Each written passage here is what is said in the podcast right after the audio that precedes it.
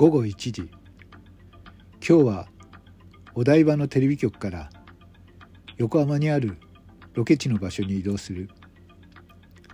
ハイテンションダンスの加賀美誠と杉尾裕二はその短い移動の間で車の中で仮眠をとる。いや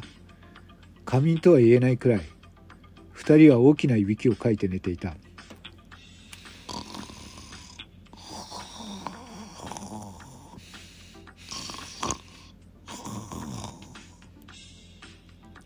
昨日もビッグバルブの松田さんからお誘いがあった。どうやら松田は杉尾ゆかりを痛く気に入ったようで「なあまた連れてこれんか?」と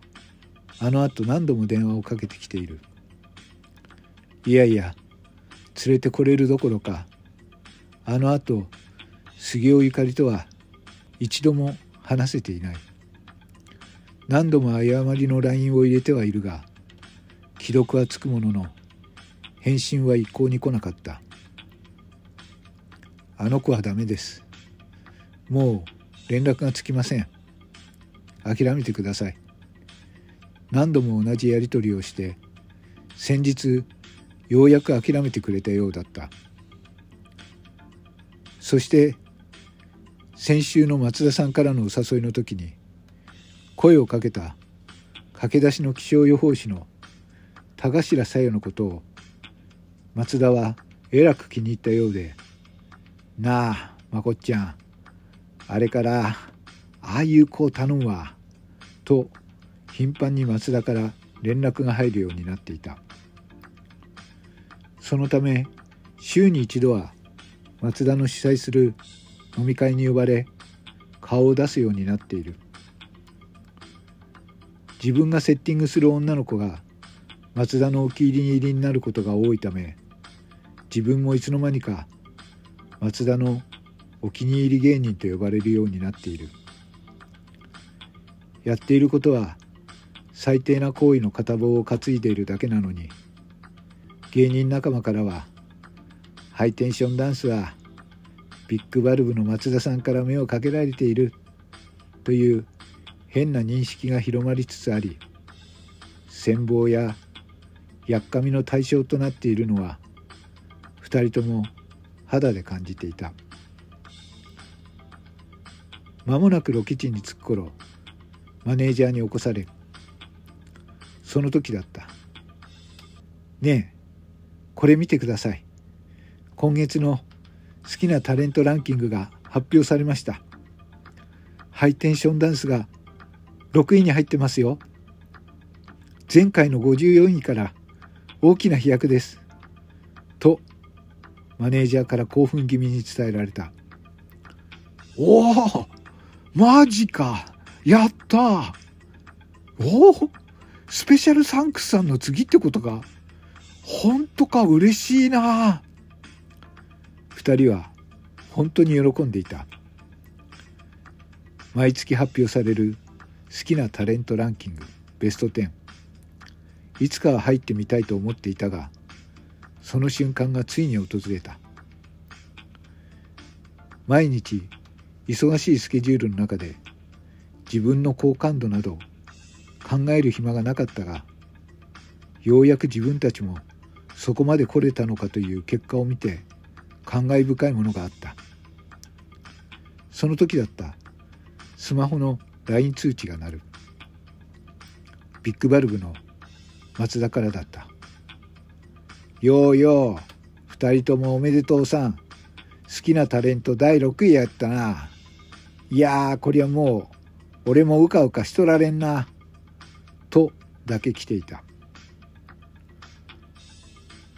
そうやって送ってきていた松田は相変わらず好きなタレント2位の位置に位置していた。本人は好感度ランキングなど1位なんか狙っとらん。と言いながら一度は1位になりたいんやともこの間の飲み会の席で漏らしていた。だがななんか好感度って言ってんで1位になれへんにゃ。なんでやろう。なんか俺に悪いとこあるか？俺に。どうしてなんすかね？と取り巻きの連中が全員で言っていたがいやいやお前が2位にいるところ自体おかしいやろ。お前のやってることを世間が知ったらこのランキングどころか新聞に名前が載るでそう思っている連中ばかりだった。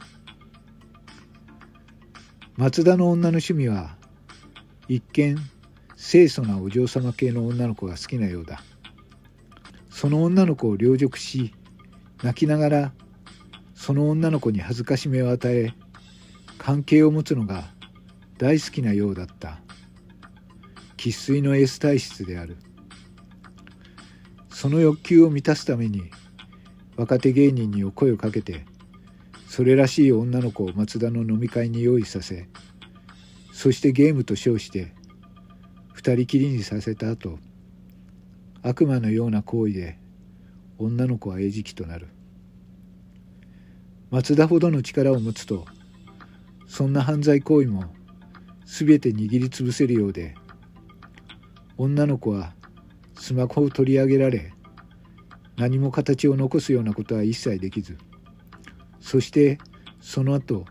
お礼の LINE まで強制する形であくまでも女の子の自由意志で参加させたという形をとっていた。ハイテンションダンスの2人は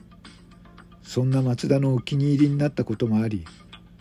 どんどんレギュラー番組も増えている。自己嫌悪に陥りそうなそんな日々の中でハイテンションダンスの鏡と杉尾の唯一の救いはネクストワンの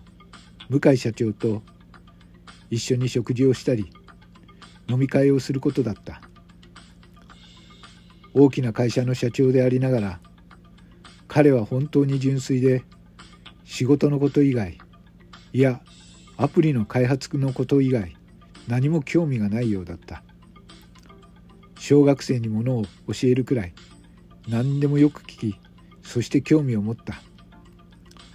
友達になってくれと言われて始まった付き合いだったが本当の意味で友達になれたような気がする時間を共有できているようだった今や日々の生活の中で向井と会うことが2人にとって至福の時間となっていた。